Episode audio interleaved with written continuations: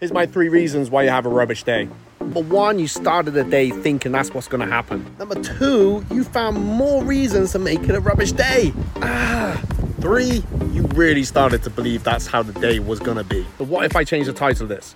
Today was a great day because, well, you thought it was going to be a great day. Then you look for more reasons that it was a great day. And finally, you just believed it was gonna be a great day and it was a great day. See, it's all about perspective, it's all about how you communicate it to yourself.